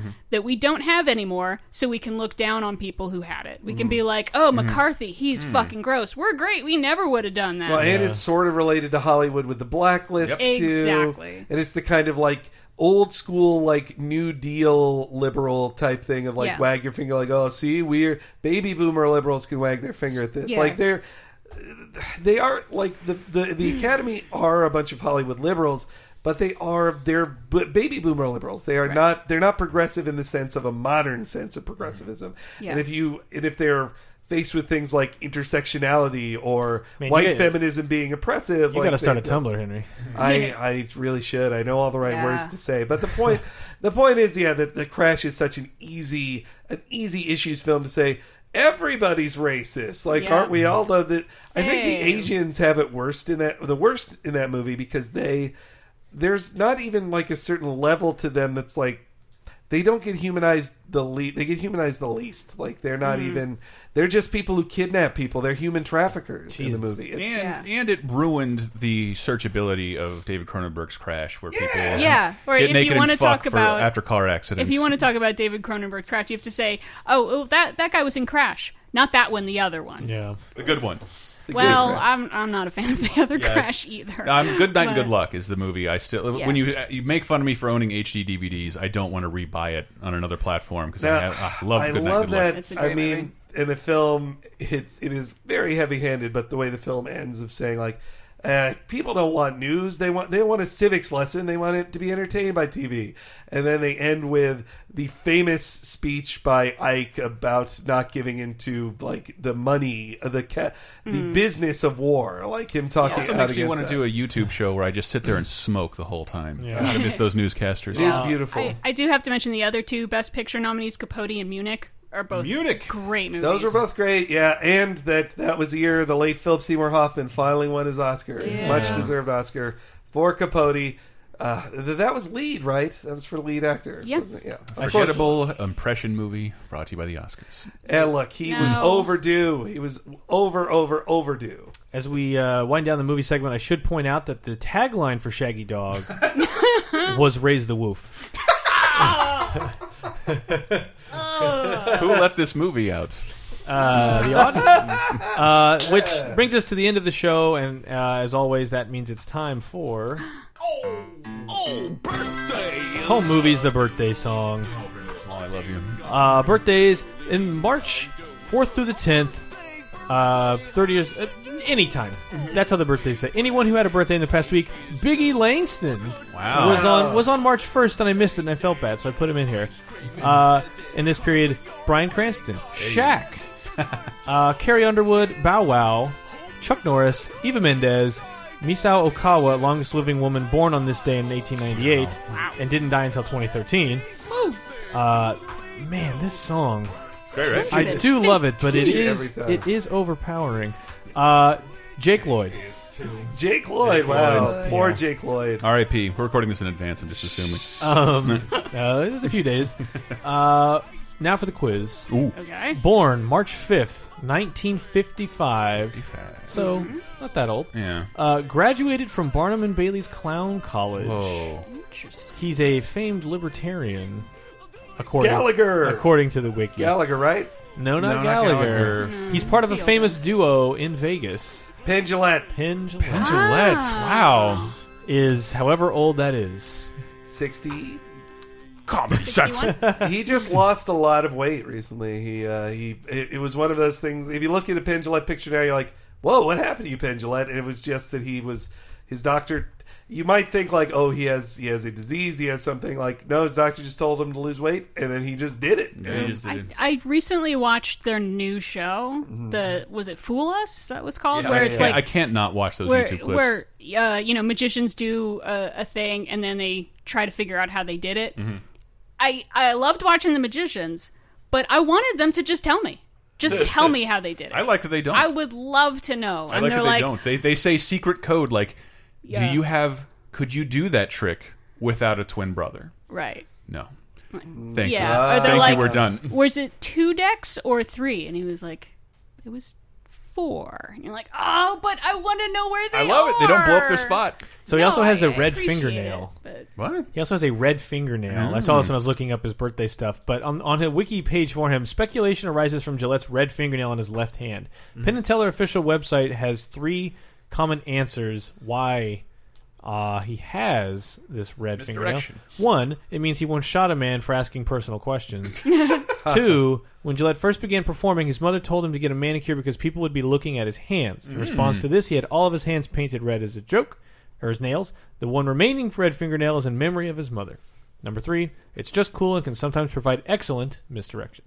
Yeah. I bet that last one. The voice of Comedy Central. that's the what he was. former Uh, voice of because I became obsessed with those clips, and then eventually you find out, you know, there are seven thousand uh, video interviews conducted by Teller talking, and the, and the question is always, why don't you talk? It's like because makes people like pay it a pay attention, Yeah, yeah. and it's confusing. Yeah. no one knows why I'm not doing that. And Yep. He talks all the time.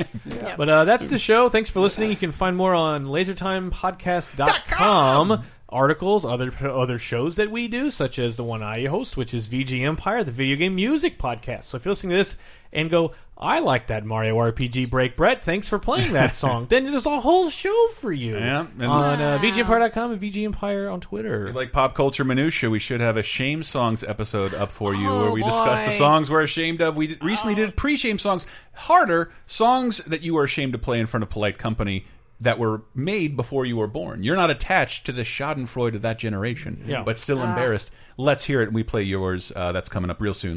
LaserTimePodcast.com. Awesome. There's Talking Simpsons, the weekly exploration of every episode of The Simpsons. We are getting to the end of season two here, and that includes, uh, I believe, this week's episode is one of my all time favorites Three Men in a Comic Book, where I go Yes. off on comic Gasp. books there. I, I go off on comic book history as related to that atom episode. bomb.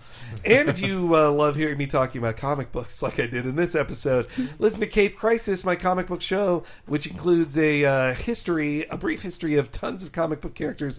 At the start of each episode, we just did X Force, also did Supergirl, Deadpool, Colossus, so many great things. And you can see video versions of some of those on youtube.com slash lasertime network. That's cool. And my husband hosts Video Game Apocalypse about video games and stuff. If you can hear me pushing my chair back when we start talking about video games, uh, it's because I'm not a gamer, but he sure as hell is. Man. We're crossing the geek divide with, with our love. Look at all we have.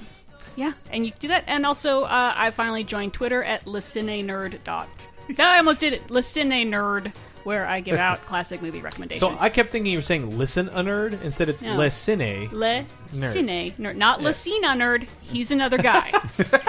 um, but uh, speaking of the shame songs, as a preview of what I picked for one of my pre-shame songs, is Chris Montez's "Let's Dance" is going to take us out uh, from whatever year that came out. Uh, thanks for listening. We'll be back next week with more. Look back 30 years, 20 years, and 10 years.